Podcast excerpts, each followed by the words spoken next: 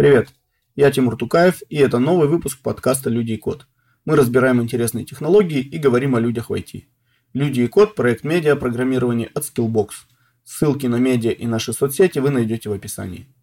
Сегодня мы поговорим о том, как устроен современный фронтенд, какие языки и технологии используются, каким инструментарием он обвешан, какие вызовы стоят перед индустрией и какие тренды определят его развитие в ближайшие годы. Наш гость – Виталий Черков – Виталий, привет. Для начала расскажи немножко о себе, где работаешь, чем занимаешься, какими языками, технологиями владеешь. Привет, я работаю в компании КТС. Мы занимаемся разработкой цифровых продуктов для крупных компаний. Работаем с ВК. Последние несколько лет э, я занимался разработкой проекта для X5.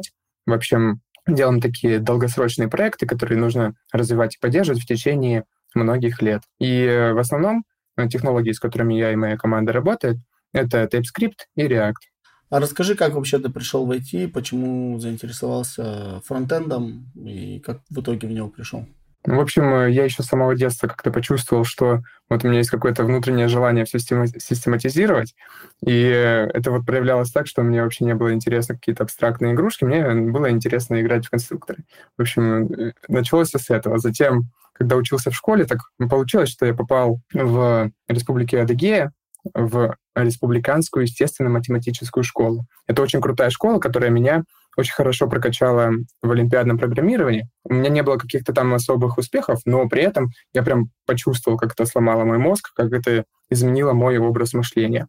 И после этого я поступил в МГТУ Баумана, и там есть образовательная программа от ВК, называется, раньше она называлась Технопарк, сейчас просто называется ВК образование. Это на самом деле не стоит завязываться именно на том, что это именно от ВК. В общем, от многих компаний есть подобные программы в разных вузах. И в чем ее суть? На протяжении нескольких лет в вашей программе добавляется несколько дополнительных курсов, которые просто ломают вашу жизнь, у вас постоянный ад, вы постоянно ничего не успеваете, но зато просто невероятно прокачиваетесь в IT. И, в общем, именно профессиональную базу э, мою сформировала эта программа. В общем, э, так я и попал в IT, и затем тоже так э, случайно получилось, что основатели компании, в которой я сейчас работаю, они выпускники моей кафедры в университете, и они организовывали летнюю школу по разным направлениям. Вот я попал на курсы по вебу, прошел их, после этого меня пригласили на стажировку. В общем, как-то вот так вот все естественным путем произошло. А давай поговорим для начала об истории фронтенда. Когда вообще фронтенд как отдельное направление появился и каким он был на заре, так сказать, своего появления? Что за все это время изменилось? Сначала не было никакого фронтенда, были просто HTML-странички в вебе, которыми делились разные люди между собой. Они содержали какую-то статичную информацию, которая всегда была одинаковой для всех. Чаще всего эти люди были учеными, они делились друг с другом статьями. Затем появились веб-серверы, которые смогли вот эти вот странички генерировать уже не просто в каком-то статичном виде, а добавлять туда какую-то динамическую пользовательскую информацию. То есть э, сервер, когда получал запрос за какой-то страничкой, он мог сходить в базу данных, получить оттуда какие-то данные, сформировать эту уже уникальную страничку и отдать ее клиенту. Но в начале 2000-х появилась технология Ajax в JavaScript. Это язык который выполняется в браузере. И вот эта вот технология позволила э, выполнять запросы из браузера на сервер без запроса HTML-странички, без перезагрузки страницы. И это полностью перевернуло вообще ход развития веба, и вот мне кажется, с этой точки, можно сказать, появился фронтенд. Из-за того, что мы теперь можем без обновления страницы получать какие-то дополнительные данные, отправлять их, мы можем совершенно новую логику взаимодействия выстраивать. Появились так называемые single-page applications, то есть приложения, которые работают без перезагрузки страницы. Например, вы открыли ВКонтакте, у вас там играет музыка, и вы переключаетесь между разделами, и у вас музыка продолжает играть. Соответственно, страница не перезагружается, и при этом данные с сервера запрашиваются, и также на сервер данные отправляются. Вот э, эта технология вообще как идея появилась в 2000-х годах в начале. Затем э, в 2006 году появилась библиотека э, jQuery. Это не какой-то там фреймворк, это просто небольшая библиотека, которая добавляет очень много дополнительной логики поверх обычного JavaScript. То есть она просто упрощает многие конструкции, Особенно с учетом того, что э, в 2000-х годах JavaScript был не так развит, как сейчас, это очень сильно выручало и позволило еще быстрее разрабатывать веб. И вот уже в 2010-х годах э, появились первые фронтенд-фреймворки, которые полностью вообще меняют способ разработки фронтенда. Если раньше вы оперировали все-таки какими-то более низкоуровневыми конструкциями, то есть вы могли там добавлять части разметки, как-то редактировать их, то фронтенд фреймворки они позволяют вам сразу более крупные блоки добавлять, то есть вы не запариваетесь о том, как это работает э, в HTML, вы просто пишете какие-то разделы, вы оперируете там не сущностями, как э, открывающая скобочка, div и закрывающая скобочка, а целыми компонентами крупными. В общем, э, фреймворки, они как бы диктуют вам то, какую логику вы хотите делать для бизнеса, но не то, как технически вы эту логику реализуете. И, в общем, вот последние несколько лет где-то с 2017-2018 года. Э, вот это вот бурное развитие очень э, немного устаканилось. Конечно, все продолжает развиваться, но уже более спокойными какими-то предсказуемыми сценариями. И вот сейчас такая вот, я бы сказал, эпоха зрелого, понятного фронтенда наступает. Вот если говорить о языках программирования, то какие используются во фронтенде, ну вот прямо сейчас? То есть понятно, что это два флагмана, JavaScript, TypeScript, но вот там есть такие штуки, как Kotlin JS, и Dart, насколько я знаю, делался изначально как замена JavaScript Google, а потом стал больше во Flutter использоваться. А вот что еще там, может, что это еще есть? В общем, э, объективная реальность в том, что в 2022 году в браузере работает JavaScript. Глобально это все. Да, есть очень много других каких-то технологий, э, типа там TypeScript, Kotlin для JS и так далее — но в конечном итоге весь код на вот этих вот модных языках программирования преобразуется в обычный JavaScript, который уже работает во всех браузерах. Почему так? Даже если браузеры начнут поддерживать какой-то там нативный, например, Kotlin вдруг, или там на TypeScript нативным образом начнет все работать. У нас все равно остается 95% других браузеров, в которых ничего это работать не будет. А, соответственно, мы хотим покрыть э, как можно большее количество пользователей, и все равно мы поэтому все преобразуем к JavaScript. Поэтому эти инструменты, которые вот э, были озвучены, TypeScript, Kotlin JS и так далее, они все очень нужны, но они просто решают другую задачу. Они позволяют очень удобно, надежно, быстро, эффективно разрабатывать фронтенд. Но после того, как вы написали весь свой код и нажимаете кнопочку «Собрать проект», все это преобразуется к обычному э, JavaScript. А зачем они тогда вообще нужны? То есть для чего их используют? основная задача, которую решают все эти языки, это кроссплатформенность. Сейчас, э, тоже в 2022 году, есть три основных платформы. Это iOS, Android и Web. И для каждой из этих платформ есть свои технологии. То есть для Android это Kotlin язык, для iOS это Swift или Objective-C, для э, фронтенда это, соответственно, JavaScript. И получается, нужно поддерживать э, три команды разработчиков, которые параллельно должны делать одни и те же фичи, соответственно, допускать баги в разных местах, плюс у всех есть какие-то свои ограничения.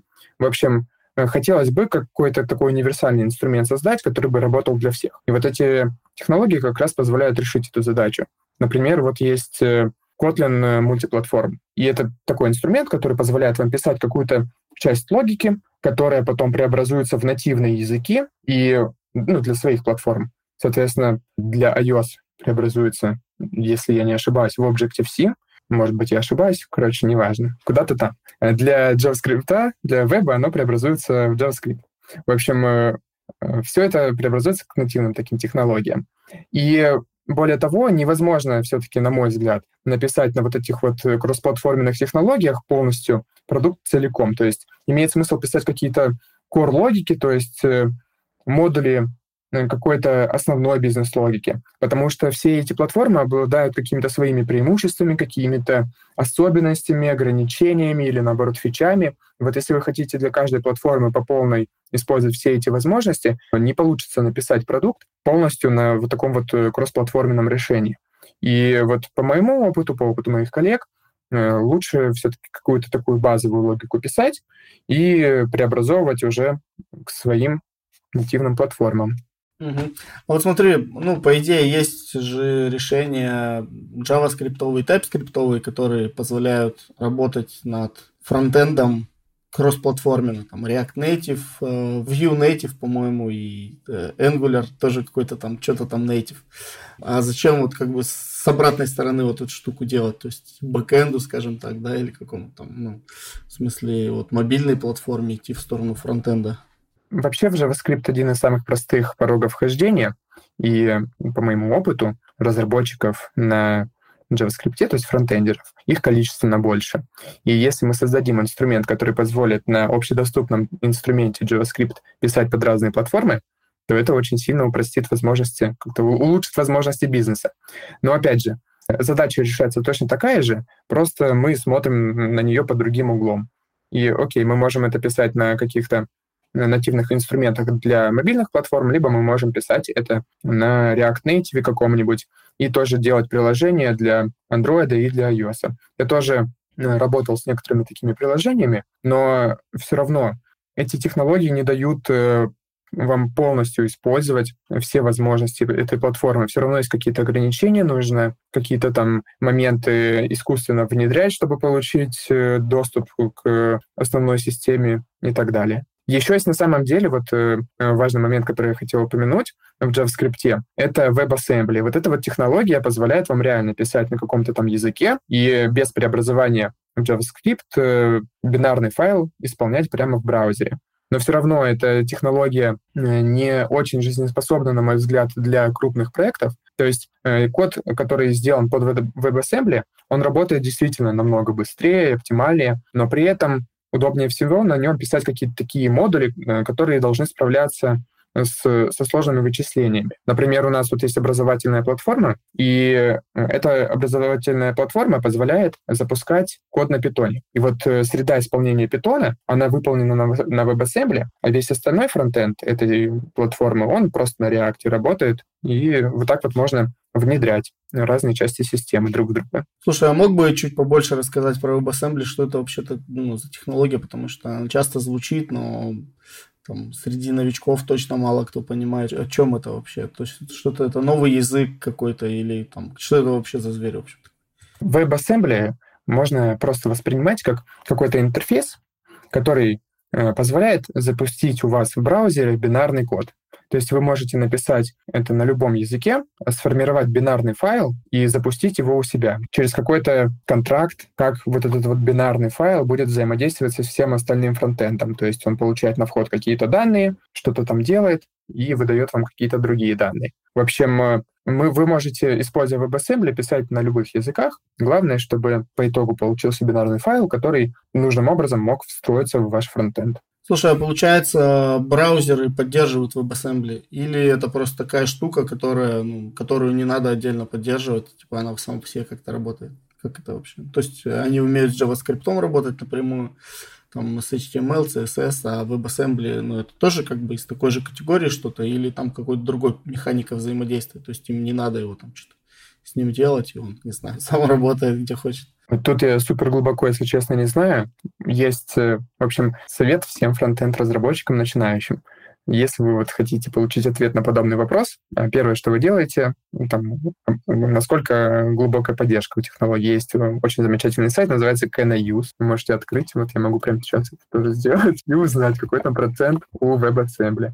И, в общем, э, это сервис, который позволяет вам посмотреть, какая доля браузеров поддерживает данную технологию. И, соответственно, вы с учетом бизнес-потребностей определяете, какие браузеры вам нужны, какие не нужны, например, для мобильной разработки или для веба только, или, например, вы отказываетесь от поддержки Internet Explorer, или наоборот, вам она нужна. В общем, вы на этом сайте можете вписать вообще любой какой-то момент, самый мелкий, и там узнать, поддерживается или нет. И вот WebAssembly, там было не очень много, я последний раз смотрел, но вот сейчас показывает, что уже у WebAssembly 95% поддержка, то есть 95% браузеров, кроме Explorer. В общем, э, мне кажется, что можно не беспокоиться о том, что ваш WebAssembly где-то не заработает.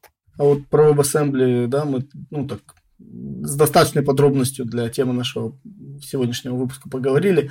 А вот какие еще технологии, помимо вот языков, которые мы перечисляли, и WebAssembly, используются во фронтенде? Ну, HTML, CSS, что еще там, JSON, XML, YAML, там какие еще вещи есть? В общем, да, есть такие три кита фронтенда.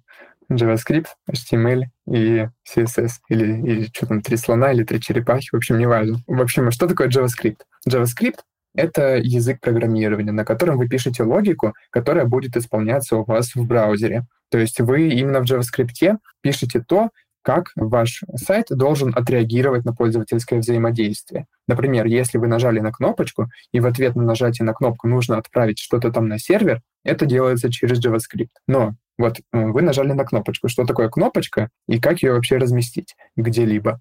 Для того, чтобы сформировать структуру страницы, используется язык HTML. Это не язык программирования, а язык разметки. Вы с помощью HTML указываете структуру. Например, здесь у вас заголовок, здесь у вас там лента новостей, и вы очень подробно детализируете с помощью HTML всю вашу структуру там. Если это список новостей, значит, в ней есть новость. Если новость, значит, в ней есть там заголовок. Если заголовок, значит, в нем может быть какая-то кнопочка и так далее.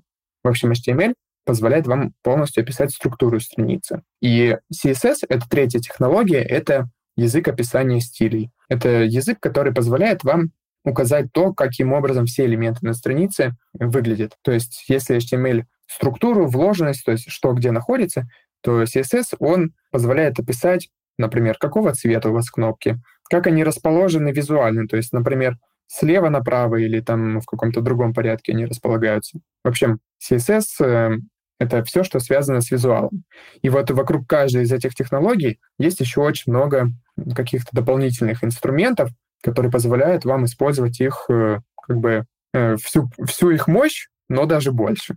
Получается, сейчас уже жесткое такое разделение есть между там, функциями HTML и CSS, да, потому что я, ну, когда там, пробовал HTML, это был 2007 где-то год, тогда там были всякие называлась там табличная верстка с помощью HTML, там оформление пилили там, и так далее. CSS еще не был так сильно распространен. А, его пытались там продвигать в массы и так далее, но типа ну, далеко не все им пользовались, и многие по привычке использовали HTML. Сейчас он превратился чисто в язык разметки, который за семантику отвечает, да? То есть... Ну, в общем, да, все, что связано с визуальной составляющей, этим должен заниматься CSS. Вот подобное разделение ответственности — это все-таки один из архитектурных принципов в разработке, и за счет этого вы можете части системы, например, одна часть за логику, другая часть за разметку, третья часть за визуал, вы можете их как-то комбинировать и использовать в более сложных каких-то вариантах.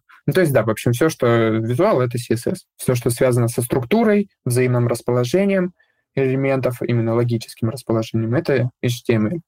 То есть, если я, например, делаю какой-то JS-скриптик небольшой, да, привязываю кнопки, которая должна, например, текст из черного сделать коричневым, ну, условно, когда я нажимаю эту кнопку, при хорошем архитектурном решении текст должен покраситься благодаря тому, что меняется там CSS-атрибут какой-то, правильно? Да, это выглядит примерно так. На самом деле, вот э, из JavaScript вы можете получить доступ к какому-то элементу. То есть э, у вас есть элемент кнопочка, и в JavaScript вы пишете «найти кнопочку». Вы кнопочку ищете по каким-то параметрам, по CSS-селекторам так называемым.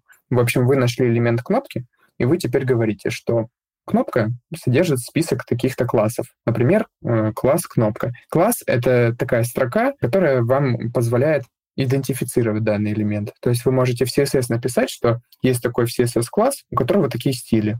И далее, если вы этот класс допишете к любому из элементов HTML, у вас эти стили к нему применятся. Например, вы можете сказать, что у такого класса такой цвет фона, такой размер текста и так далее. И далее вы берете какому-то своему элементу параграфа, например, говорите, что у этого параграфа есть вот такой класс. И, значит, параграф будет эти стили применять. И можно на самом деле прямо из JavaScript напрямую присваивать такие атрибуты, то есть сказать, что у этого элемента вот такой вот там цвет текста. Но лучше все-таки делегировать это CSS и сказать, что мы теперь из JavaScript назначаем этому элементу другой класс. И уже другой класс содержит информацию о том, что этот элемент содержит какие-то стили. И по, поэтому такой подход позволит вам вот эти вот классы переиспользовать. Например, уже не завязываться на каких-то там HTML-элементах, на параграфах и так далее. Вы можете эти CSS-классы применять к любым вообще элементам и использовать логику независимо друг от друга и отображения. Тогда такой момент. Вот помимо вот этих технологий, да, о которых мы говорили, какие еще инструменты используются в современном фронтенде? Ну, вот я слышал такие названия. Препроцессоры, NPM, Babel, может, я неправильно называю, какой-то композер и так далее, и так далее. Там кажется, что там какая-то гребаная куча, короче, этих инструментов, и все в них теряются, во-первых, а во-вторых, они типа медленные, тормозят и так далее, и так далее. Что там происходит с этим совсем? Да, инструментов очень много, и вот э, очень важно как-то систематизировать и понять, что за что вообще отвечает. Э, откуда вообще это все взялось? Разработчики хотят писать очень удобный код, они хотят его грамотно структурировать, все вот эти вот архитектурные принципы соблюдать, но реальность тоже выглядит иначе. Есть какая-нибудь тетя Лена, которая пользует Internet Explorer, и ей надо, чтобы все было в одном файлике в JavaScript на старой версии языка, потому что только она поддерживается Internet Explorer. И, соответственно, чтобы совместить вот эти вот две реальности, идеальную реальность разработчика и настоящую реальность пользователей, используются все эти промежуточные инструменты. В общем, первое, что бы я предложил вообще понять, это сборщик. Разработчики, когда пишут код, они его структурируют на разные файлы, потому что современный большой фронтенд может состоять вообще из каких-то тысяч сущностей, и очень э, желательно их всех грамотно как-то разместить, и получается на крупных проектах могут быть там тысячи файлов. И на самом деле, когда мы открываем фронтенд, в браузере, то все эти тысячи файлов в своем первоначальном виде не попадают на фронтенд. Все эти файлы нужно каким-то образом объединить в один кусок, в JavaScript bundle, то есть в сборку, и отправить его в браузер. Вот первый инструмент, который это делает, это сборщик. Есть разные сборщики, самый популярный сейчас — это Webpack, и его задача в этом и состоит. Он берет весь ваш код, находит все зависимости, как все эти файлики друг с другом связаны, что там э, из себя каждый файлик представляет, что он там тянет за собой объединяет все умным образом и формирует вот такую вот сборку. И дальше поверх э, вот этого сборщика накручивается очень много других дополнительных инструментов. Эти инструменты называются плагинами, вы можете их разрабатывать самостоятельно, либо вы можете использовать какие-то готовые инструменты. В общем, очень такая вот большая область для творчества. Например, э, есть э, сборщик Webpack, который позволяет, более того, он не просто объединяет все там в один файлик, он может вам ну, позволить, наоборот, объединять фронтенд который динамически будет подключать в себя другие фронтенды вообще там, которые разрабатывались другими разработчиками, лежат на других серверах и так далее. В общем, глубина вот такой вот кастомизации очень высокая. Следующее, что нужно сделать, это ваш код э, преобразовать, чтобы он был приемлемый для браузера. Потому что разработчики, когда пишут, они все-таки используют там, например, какие-то сложные конструкции, объемные, я имею в виду громоздкие, которые при этом очень понятные. Но для браузера это не ок, потому что все такие конструкции занимают много места в памяти, и они долго грузятся. И поэтому имеет смысл перед тем, как отправить ваш фронтенд в браузер, его преобразовать и банально переименовать, например, переменные или заменить конструкции на какие-то более мелкие. Такой процесс называется минификацией кода. Вот минификация кода, на мой взгляд, просто я несколько раз э, занимался оптимизацией сборок, вот минификация — это самый такой долгий процесс, самый сложный. Вот нужно, если вы хотите как-то оптимизировать и ускорить свою работу, смотреть именно вот в эту сторону. И после того, как вы, получается, объединили все какие-то тысячи файликов в одну сборку, как-то их минифицировали, переименовали, в общем, чтобы оно занимало в десятки раз меньше места, вам это нужно еще преобразовать к более старому стандарту. И для чего это нужно? Потому что разработчики хотят использовать всегда все самое современное. Если вы разрабатываете серверное приложение, то это окей. Вы использовали все самые современные подходы, собрали из них какой-то скрипт, запустили у себя на сервере, и он там работает. Но если вы пишете для фронтенда, то эта штука должна потом отправиться в браузер. Браузеров есть тоже какие-то сотни, наверное, видов. Каждый из них поддерживает что-то, что-то не поддерживает. В общем, вам нужно как-то унифицировать инструменты, все, что вы используете. И, в общем, э, для этого нужно преобразовать ваш код какой-то достаточно старой версии, э, настолько достаточной, чтобы она открывалась у нужного процента пользователей. Вот, например, сейчас уже на мой взгляд, можно смело выбрасывать Internet Explorer. Но при этом некоторые бизнесы могут решить, что ага, у нас есть три человека на Internet Explorer, и значит, мы от них получаем больше денег, чем мы тратим на разработку под этот Explorer. Значит, мы оставляем. В общем, э, выбралась такая доля, мы преобразовали код более старой версии. И вот за такое преобразование отвечает другой инструмент, он называется Babel или Babel. Я его называю Бабель, простите за мои жаргонизмы. В общем, на самом деле Бабель — это такая штука, которая получает на вход одну версию кода и выплевывает другую. И вот преобразование к более старой версии — это лишь э, одна из фич. Вы можете что угодно вообще там делать, И, например, если вы используете фронтенд фреймворк э, React, то в нем есть такая функциональная особенность, называется JSX.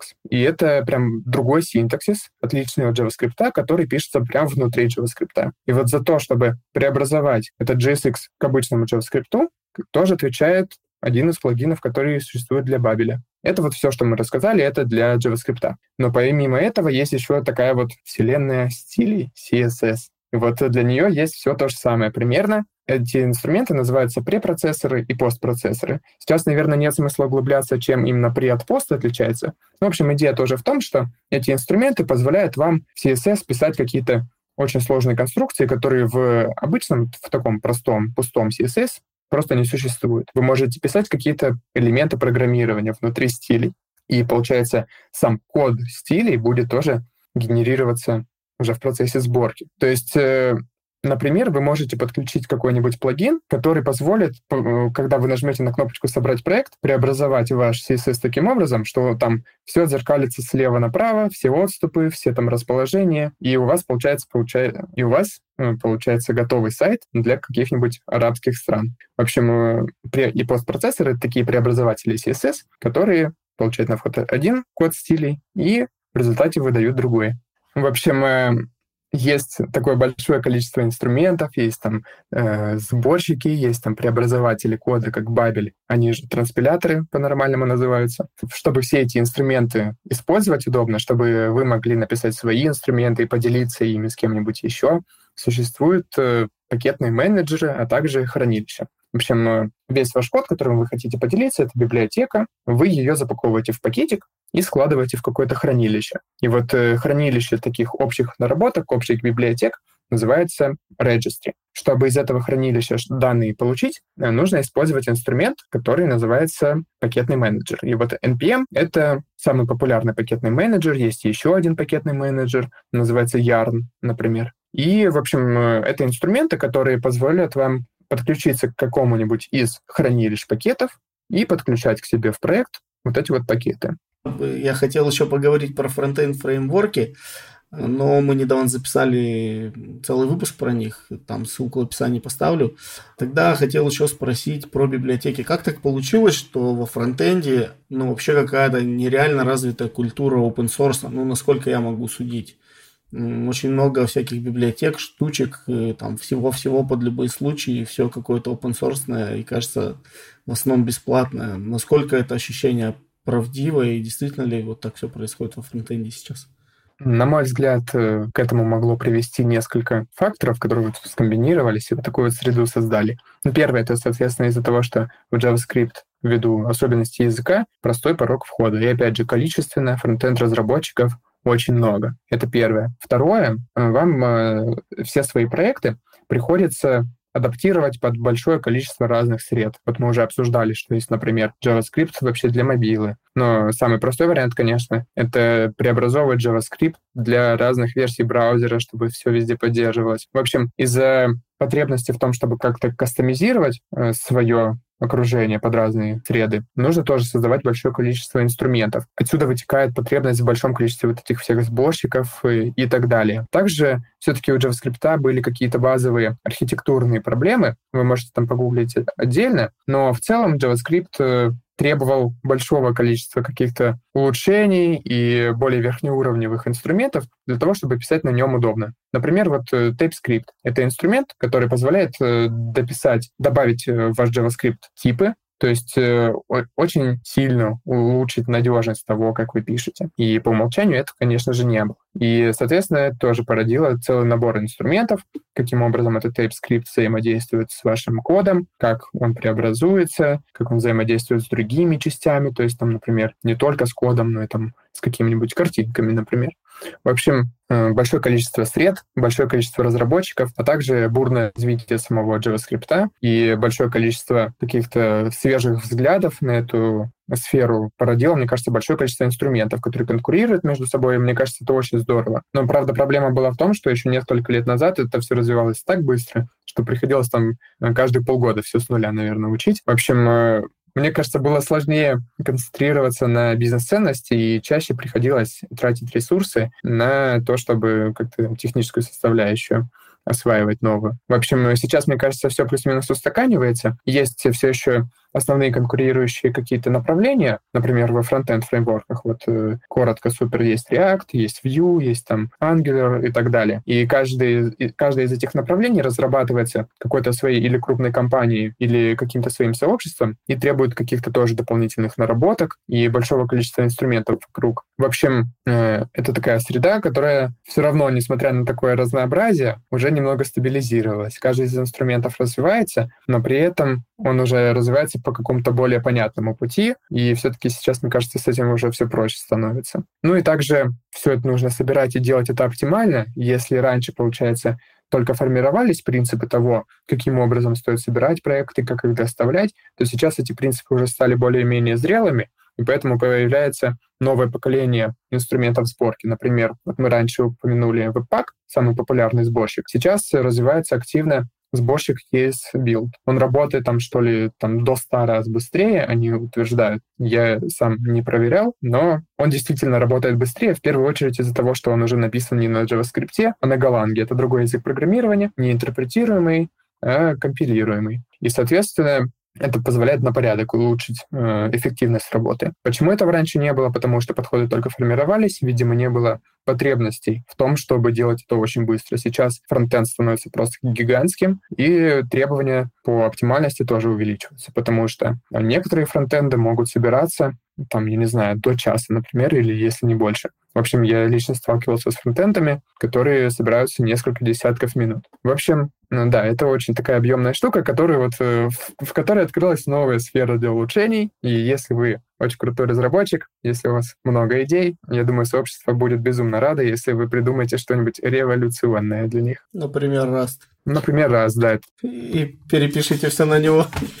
Да. Ну, я думаю, там все-таки немного сложнее, чем просто переписать, потому что все-таки какие-то бизнес-процессы, логические процессы тоже очень сильно оптимизируются. Вот э, один из аргументов, почему ESBuild работает быстрее, чем Webpack, это не только то, что они переписали с JavaScript на Golang, но в то же время они утверждают, что из-за того, что они весь продукт самостоятельно разрабатывают, в общем, не так много плагинов у них, насколько я понял, они все-таки могут э, гарантировать какую-то консистентность данных, то есть уменьшить количество преобразований формата данных из одного вида в другой. И за счет того, что оно все как-то работает в едином виде, по единому стандарту с едиными интерфейсами, э, нет излишних э, вычислительных затрат на вот такие вот перегоны данных, и все работает только на достижение цели. Ну, то есть это не только переписывание с языка на язык. Такой достаточно резкий переход что лучше выбрать, TypeScript или JavaScript? Почему и в каких случаях? Да, очень важно понимать, что TypeScript не является какой-то принципиальной иной технологией, в отличие от JavaScript. TypeScript — это просто надмножество над JavaScript, то есть это как бы его расширение. И поэтому, если вы что-то изучаете, то, конечно же, стоит изучать обычный JavaScript начать, потому что это база, это основы веба. Когда вы уже немножечко освоите JavaScript, я бы советовал вам сразу же пробовать э, писать на TypeScript. Первые какие-то свои рабочие проекты я бы предложил сразу на TypeScript писать. Почему? Потому что TypeScript, э, во-первых, это уже де-факто стандарт, то есть э, я не знаю крупных проектов современных, которые сейчас разрабатываются не на TypeScript но при этом его немножечко сложнее подучить, но зато он позволяет вам просто на порядок увеличить стабильность и качество вашего проекта. И, а также понятность. Понятность на огромных проектах — это прям супер важно, потому что если вам нужно что-то поддерживать несколько лет, вам нужно, чтобы даже через несколько лет вы вернулись в какую-то часть вашего кода, вы вообще поняли, что там происходит. Вот TypeScript — это один из инструментов, которые позволяют сильно увеличить вероятность того, что вы поймете вообще, что вы делали здесь год назад снова резкий переход. Вот есть такой образ ну, какого-то там человека, да, который не разбирается толком в программировании, поэтому изучает JavaScript, идет работать фронтендером, пишет корявый код и вообще какой-то такой негодяй, недоразумение ходячее в подвернутых штанах со смузи и маффинами. Насколько это правда и а, насколько есть такая проблема говнокода во фронтенде?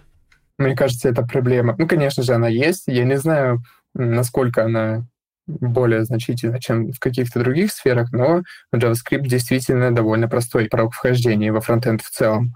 Почему? Потому что JavaScript сам по себе довольно простой язык, как и Python, например, на бэкэнде. Но при этом, если вы хотите разрабатывать какие-то визуальные интерфейсы, у вас получается выбор либо веб, либо iOS, либо Android. Вот э, для iOS вам нужен как минимум iPhone и MacBook. Это довольно большие затраты, поэтому если человек просто хочет попробовать, а что же такое программирование, наверное, это не самый оптимальный путь. Начинать с этого, если у вас еще нет ни MacBook, ни iPhone. Если вы хотите разрабатывать для Android, вам тоже нужен довольно мощный компьютер, потому что ну, просто сборка Android — это не самый такой простой процесс тоже. И Android-телефон это все-таки отрезает какую-то долю, у которых те же самые iPhone, но нет MacBook. При этом, если вы хотите разрабатывать для фронтенда, вам нужен просто обычный ваш компьютер, довольно слабенького достаточно, и все будет работать. В общем, э, это очень просто с точки зрения какого-то технического оснащения, и с точки зрения технологий. Но при этом, э, несмотря на все, конечно же, фронтенд в 2022 году — это довольно большая сфера с большой ответственностью, в которой также дефицит кадров, очень сложно найти людей. И если не является вот таким вот говнокодером, а все-таки соблюдает какие-то архитектурные паттерны, задумывается об архитектуре, о том, как это поддерживать в течение нескольких лет, как сделать так, чтобы это было понятно, чтобы это было надежно, безопасно. Э, таких специалистов очень сложно найти, их очень мало. Поэтому тендеров э, не хватает. Учите фронтенд, становитесь крутыми специалистами. А вот смотри, а, вот фронтенд, ну, очевидно, он используется в вебе, да, когда мы открываем браузер. Второй момент а, – это вот такие штуки типа React Native, когда используются в мобилках. А вот где еще какие, вот, ну, какие, может быть, отрасли, сферы применения есть у фронтенд технологий? Ну, мне кажется, фронтенд можно запустить везде, где есть экран и есть какая-то среда исполнения. То есть, э, ну, окей, вы можете поставить себе там на холодильник Linux какой-нибудь и запустить там себя фронтенд. В этом году были популярны, чтобы ну, пополнить баланс телефона, там что-то происходит, и у вас там Windows XP вместо интерфейса. Потому что интерфейс — это какой-нибудь фронтенд, который ну, куда-то там пропал. Закрылось окошко браузерное. В общем, везде, где есть экран, там можно запустить фронтенд. А вот на твой взгляд, ну, может быть, ты наверняка читаешь много каких-то материалов, э, следишь за индустрией, в какую сторону будет развиваться фронтенд, э, какие ключевые изменения в нем будут происходить в ближайшее время. То есть, э, есть ли какой, какие-то тренды во фронтенде, которые можно выделить, которые ну, будут нарастать и нарастать? Да, есть довольно много трендов, которые прям очень интересны, на мой взгляд. И первое, что бы я отметил, это микрофронтенды.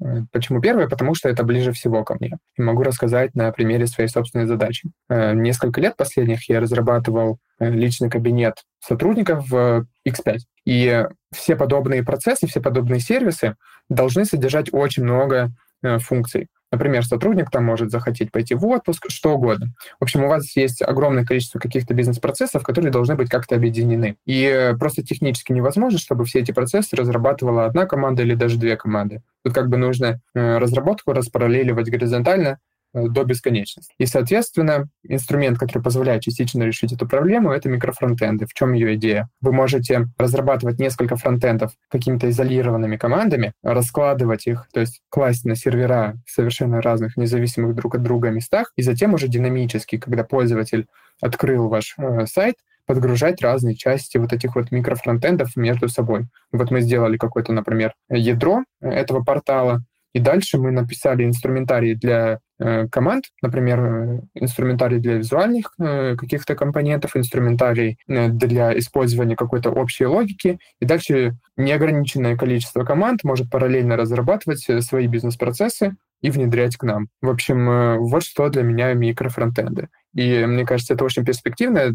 Опять же, мы упоминали, что фронтенд собирается очень долго, и собирать все эти десятки сервисов а в крупных компаниях сотни сервисов в какой-то монолит, это просто нереально. Если там э, сейчас это занимает десятки минут, наверное, это будет занимать часы. В общем, э, такое вот разбиение, распараллеливание ответственности, оно, мне кажется, совершенно новый какой-то уровень гибкости создает. Но при этом это требует гораздо большей ответственности, потому что если у вас э, есть э, какая-то система, которую контролирует один орган, то он может сам установить вне правила, как эта система, как части ее взаимодействуют между собой, и плюс-минус все будет понятно и надежно. Но если у вас есть какое-то неограниченное количество элементов этой системы, которые, которым вы только задаете рекомендации, как надо делать и как не надо, а потом все равно их к себе включаете, то это создает большое поле для багов, каких-то проблем и так далее. И поэтому все-таки микрофронтенды требуют гораздо больше ответственности, э, более налаженных э, процессов, чем в обычной разработке. Следующий очень интересный тоже момент это Progressive Web Applications. И мне кажется, что особенно в России, особенно в 2022 году, они просто расцветут. В чем их идея? У вас есть веб, э, который открывает какой-то вид, визуал. Он загружает статику с сервера. Но что, если мы не будем эту статику сервера, эти файлики сервера грузить каждый раз, а вот мы один раз их открыли с телефона, сохранили у себя, и второй раз открываем, мы снова уже ничего не грузим. И вот подобная возможность сохранить в офлайне то, что вы уже один раз загрузили, это называется Progressive Web Applications. Ну, это одна из возможностей Progressive Web Applications. И когда вы открываете какой-нибудь сайт, и у вас на телефоне всплывает кнопочка «Добавить на главный экран», вы нажимаете, и у вас просто появляется прям э, среди всех приложений иконка этого сайта, это вот как раз тоже один из элементов Progressive Web Application. Поэтому если случайным образом птичка пролетела и ваше приложение ударилось из App Store, то Progressive Web Applications — это одно из решений, которые позволяют эту проблему немножечко обойти. То есть э, такие приложения работают в офлайне, их э, можно добавить на главный экран устройства, и более того, э, они могут немножечко взаимодействовать с сервером, даже если ваше приложение закрыто. То есть все пуши, они все равно будут вам приходить. То есть это как бы чуть шире, чем просто сайтик, который изолирован во вкладке. Если вкладку закрыли, сайтик пропал, а вот Progressive Web Application не пропал. Вот. Следующее направление — это Э, backend-driven UI и no-code, low-code. В чем вообще идея? Backend-driven UI — это такой подход, э, согласно которому вы рисуете ваш фронтенд из конфига, из настроек, которые пришли к вам с сервера. Например, вы на фронтенде согласовали с вашими бэкэндерами, что у вас э, сайт состоит из каких-то сервисов, из каких-то там, например, разделов. А бэкэнд вам просто присылает, вот на этой странице размести сначала этот раздел с таким наполнением, затем другой раздел с другим наполнением и так далее. Вот подобная динамическая генерация логики э, позволяет очень сильно упростить разработку, с одной стороны, на фронтенде, с другой стороны, она открывает новые возможности бизнеса, потому что если мы прикрутим интерфейс, который позволяет выстраивать порядок вот этих вот блоков логических прям визуально, то у вас получается визуальный конструктор очень сложных процессов. Получается, менеджеры могут на каком-нибудь э, добавлять э, целые разделы, категории товаров и так далее, без э, какого-либо применения фронтенд разработчиков. То есть это фронтендозамещение такое происходит. Другое направление, очень тоже интересное, это Headless, CM, Headless CMS. В чем его идея? Часто фронтенд использует такой бэкенд, который очень сильно однотипен. То есть, например, э, отобразить список чего-нибудь, тыкнуть на какой-нибудь элемент, показать детальную информацию по этому элементу, как-то его отредактировать или удалить, или там добавить в корзину. В общем, какие-то такие однотипные операции. И сейчас есть э, инструменты, которые позволяют вам запустить у себя сервер, с, который позволит прямо из интерфейса создавать коллекции данных, с которыми вы работаете, настраивать какие-то параметры доступа к ним и с минимальными какими-то вмешательствами в код э, менять их под себя. Получается, вы можете, с одной стороны, через такой headless CMS сделать backend-driven UI для фронтенда. Фронтенд из этой headless CMS получает данные, рисует их в каком-то динамическом виде, и вот у вас произошло бэкэнда замещение. В общем, э, разработчики не нужны. Единственное, нужны очень квалифицированные архитекторы, которые все это вам настроят. Поэтому, поэтому что? Поэтому всем нужно учить фронтенд и бэкенд, в общем, учитесь. Так, еще э, следующее направление, которое, на мой взгляд, э, очень как-то влияет на вообще развитие JavaScript, это выравнивание возможностей браузеров. То есть вот раньше был Internet Explorer, который просто всех душил и не позволял использовать какие-то современные технологии. Есть другой подход, который говорит о том, что вот вы фронтендеры, типа это, это ваша задача делать так, чтобы даже в Explorer работало. То есть это не недостаток, это естественное ограничение, с которым вам нужно жить, и ваш профессионализм заключается в том, чтобы это все предусматривать. Но, на мой взгляд, это все-таки такое негативное было ограничение. Но, в общем, э, сейчас браузеры научились обновляться гораздо быстрее, И поэтому даже на старых относительно 2022 года компьютерах уже появляются довольно современные версии браузеров. То есть какой-нибудь Google Chrome, он все-таки обновляется без э, какого-то дополнительного установщика. Вы просто переоткрыли программу, и у вас он новый. И, в общем, э, этот момент э, открывает новые возможности технические для разработки веба. Слушай, про браузеры прикольная, кстати, фишка. А вот в чем, может быть, главные какие челленджи фронтенд индустрии, да, и в чем, может быть, ее главные проблемы, ну, на твой взгляд? если говорить тоже о нашем времени. Я бы не сказал, что в наше время есть какие-то суперсложные челленджи, на мой взгляд. Все-таки, может быть, это просто у меня такой склад ума, что я это воспринимаю не как челлендж, а как естественное ограничение среды, с которым просто надо жить. В общем, э, все-таки до 2015 где-то года была проблема в том, что JavaScript довольно медленно развивался, и из-за этого появлялась куча таких вот э, сторонних технологий, которые немножечко по-другому работали. В общем, было много конкурирующих стандартов. В общем, э, с 2015 года удалось стандартизировать процесс по развитию и по улучшению JavaScript, и с тех пор каждый год выходит новая версия, которая добавляет новые возможности. То есть вот эта проблема по, по такому зоопарку технологий, на мой взгляд, она уже все-таки уходит, и остается что-то и остается светлое будущее с единым стандартом более-менее. Конечно же, есть э, такие браузеры, например, как Safari, Firefox и Chrome, которые все-таки э, поддерживают свои собственные стандарты. В общем, они реализуют основной стандарт и добавляют какие-то свои специфичные возможности, которых нет в других браузерах. Но тоже это можно вычислять и э, как-то использовать в свою пользу. В общем, э, да, мне кажется, это все-таки естественное ограничение среды, с которым надо просто жить. И в чем основное достижение фронтенда? В том, что написав э, какое-то приложение на фронтенде, вы можете покрыть огромное количество пользовательских потребностей. То есть вы можете вообще э, всю вашу жизнь э, реализовать через браузер. И работу, и заказы еды, и оплату услуг. В общем, достижение в том, что мы получили связь со всем миром, не покидая пределы нашего устройства. Звучит монументально, как будто бы на этой ноте надо заканчивать подкаст, но мы не закончим, у нас есть еще что обсудить. Расскажи, что, по твоему мнению, должны знать современные фронтендеры, джуны, медлы и синеры? Я бы начал, наверное, с того, чем вообще отличается, на мой взгляд, э, джун от медла и от сеньора. Конечно же, требования ко всем этим гридам, они отличаются в разных компаниях. Но вот, э, на мой взгляд, примерно э, равную техническую базу должны иметь эти люди. Отличие в первую очередь в степени ответственности, которую готовы они на себя брать, и степени неопределенности, с которыми они могут справляться. Например, есть э, какой-то стек стандартный, то есть набор технологий, с которыми работает JavaScript-разработчик. Например, это React-разработчик, то есть он знает там э, JavaScript хорошо, знает React, не все, что там рядом с React лежит, все какие-то вспомогательные инструменты. И June он все это примерно знает, с какими-то там недочетами, где-то там не так глубоко, это не очень важно.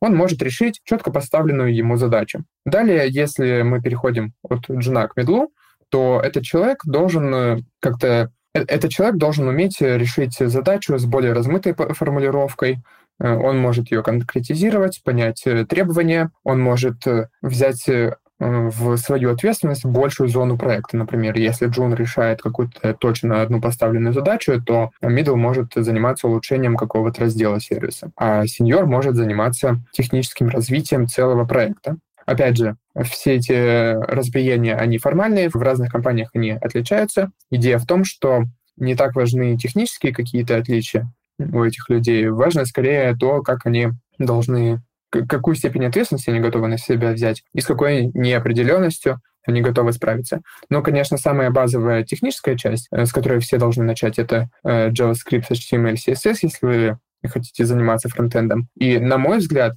конечно, не все считают это базой. Э, на мой взгляд, очень важно знать вообще основы веба. То есть, э, что такое сеть, как она работает, как фронтенд взаимодействует с браузером, что такое веб-серверы и какие бывают протоколы, как эти протоколы устроены, почему они устроены так или иначе, каким образом на сервер ваш фронтенд вообще попадает, то есть как ваш фронтенд собрать, как сложить на этот сервер. И все эти технологии, их можно изучать постепенно, совершенно не обязательно для того, чтобы найти, например, первую стажировку, все это знать. Вам достаточно знать какую-то совсем базу, например, HTML, JS, CSS и немножечко React, и уже постепенно в процессе профессионального развития изучать все основное. И да, вот есть э, очень много технологий, которые лежат рядом, и очень, очень легко в них запутаться. И, на мой взгляд, в таких ситуациях очень важно, чтобы если вы выбираете, например, первую работу, или даже если вы работаете где-то уже довольно долго и хотите продолжать развиваться, чтобы у вас был более опытный человек, который поможет вам сформировать этот трек, сформировать путь, по которому вам развиваться, провалидировать вообще, что вы делаете, туда или не туда вы идете, подсказать вам что-то новое. Э, могу, опять же, судить по своему опыту. Мы в компании у себя сформировали такую систему наставничества, когда у каждого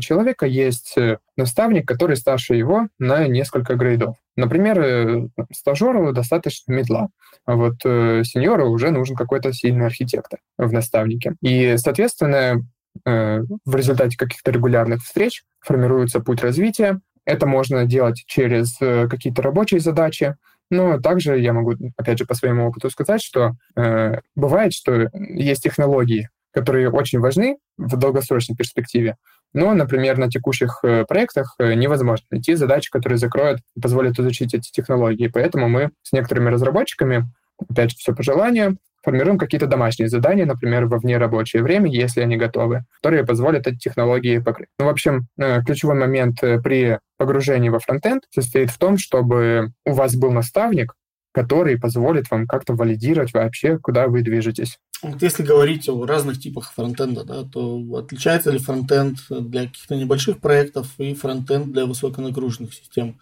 Или там бэкенд на себя все берет? Технически, конечно же, отличий быть э, не должно. То есть э, фронтенд, который запущен в браузере, ему совершенно безразлично, на какой бэкенд он отправляет запросики. Э, приходят ли на этот бэкенд помимо этого браузера запросы еще с миллиона других э, браузеров, или их всего там два или три, или даже вот один он единственный. И, соответственно, э, отличия, они заключаются не в том, как технически устроен этот фронтенд, а каким образом вы подошли к его архитектуре. Потому что если фронтенд взаимодействует с высоконагруженным бэкэндом, то здесь э, гораздо большая степень ответственности. Это с одной стороны. А с другой стороны, высокая нагрузка означает, что в системе много пользователей. Это значит, что пользователей совершенно много, совершенно разных. То есть на каких-то суперэкзотических браузерах, э, с, я не знаю, там э, с, кофе, с кофеварки кто-то сидит. В общем, надо, чтобы у всех все работало. И, соответственно, подобные проекты крупные отличаются степенью какой-то вот унификации, степенью соответствия кучи-кучи разных мелких стандартов, чтобы у всех все работало. И, например, вот чем отличается ответственность. Что такое ответственность э, по взаимодействию с сервером с высокой нагрузкой? Вы должны очень тщательно контролировать то, какое количество запросов вы делаете на сервер.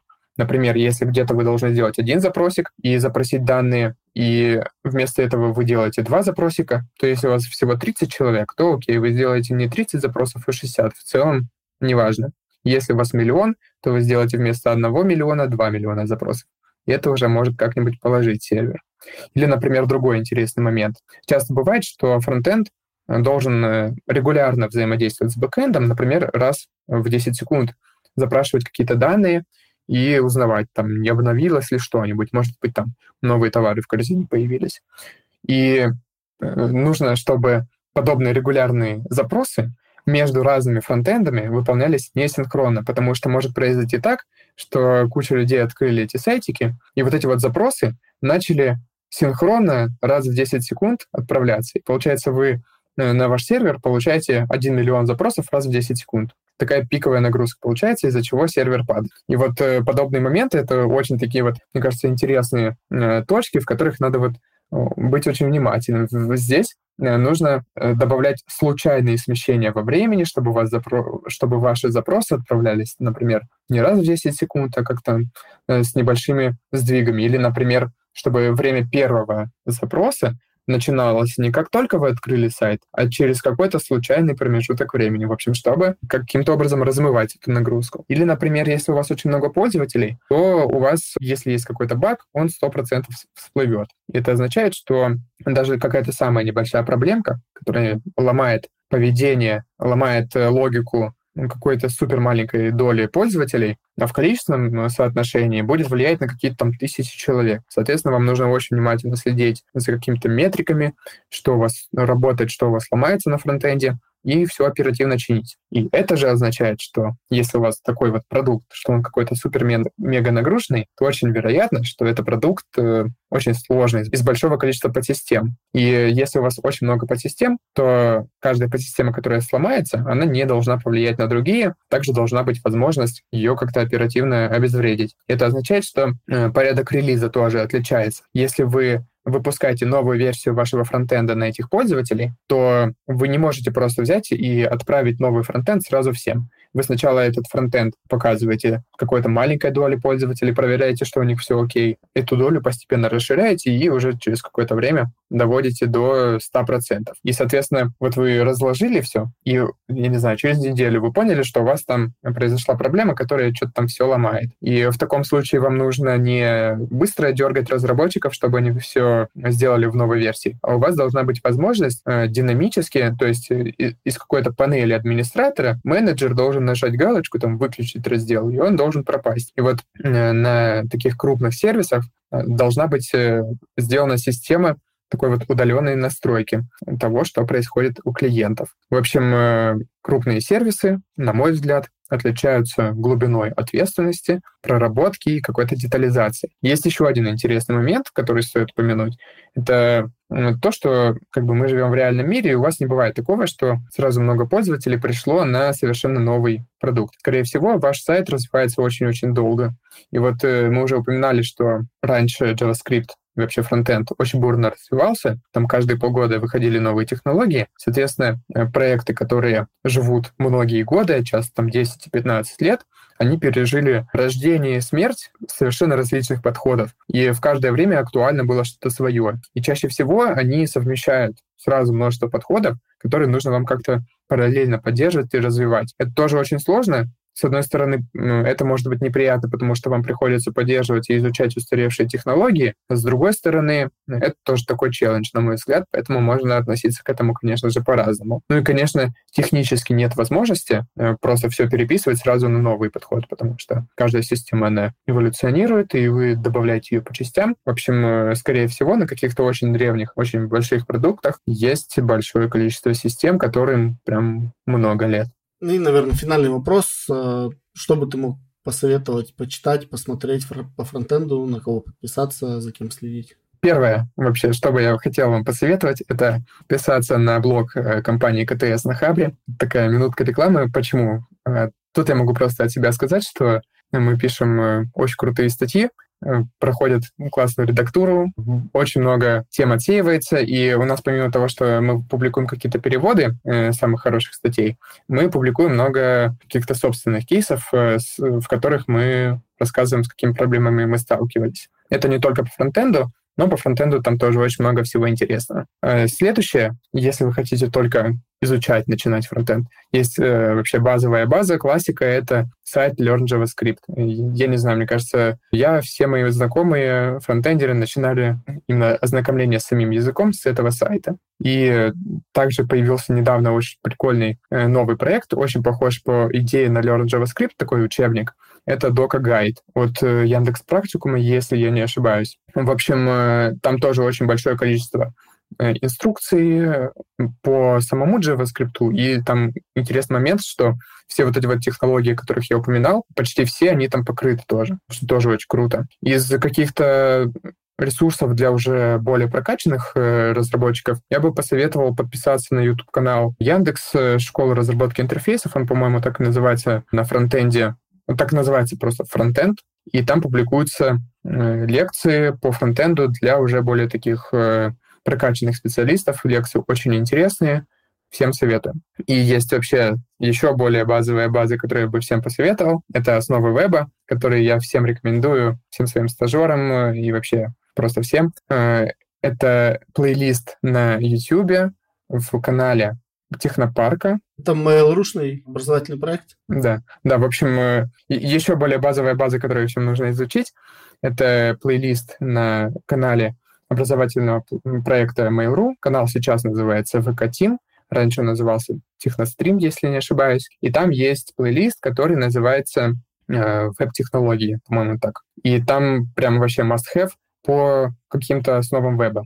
Э, плейлист довольно старый на самом деле, но технологии, которые там покрываются, они прям фундаментальные. Ну и, конечно же, все, что я упомянул, это нужно рассматривать не как какая-то полная коллекция знаний, которые вы должны получить. Это такие точки, относительно которых нужно там дополнительно гуглить. Э, если вы изучаете какую-то технологию, например, React или какой-то другой фреймворк, или, например, какой-нибудь веб-сервер вы изучаете, хотите посмотреть, как устроен Nginx, лучше открыть сайт этой технологии, посмотреть, как она устроена. Вот это все, что связано с изучением. Также могу тоже похвастаться немножечко, что у нас есть своя школа по фронтенду. Вот сейчас мы как раз будем стартовать бесплатный поток, после которого, после которого будем приглашать стажеров, например. Вот. Но и есть э, какие-то общепринятые такие материалы не по изучению фронтенда, а но есть и какие-то общие материалы по фронтенду, которые, мне кажется, интересными. Они скорее не направлены на изучение его, а на то, чтобы быть в курсе вообще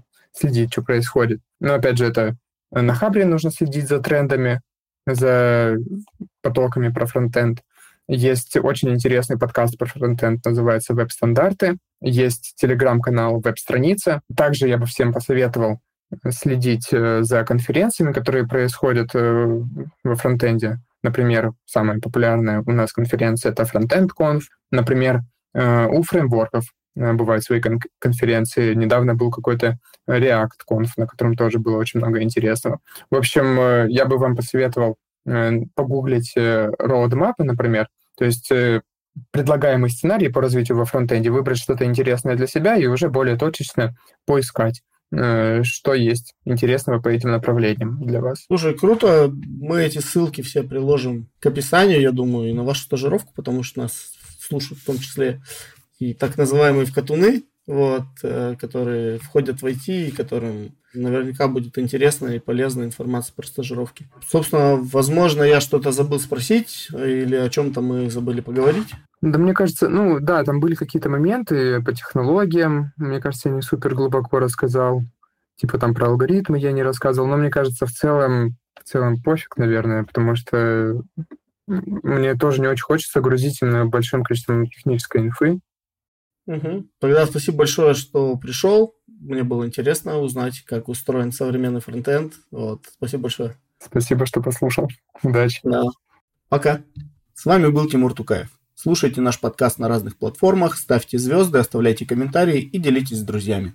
А если хотите предложить тему, стать гостем подкаста, похвалить или поругать выпуск, то пишите на почту код.медиасобакаскиллbox.ru. Она указана в описании. Хорошей недели. Пока.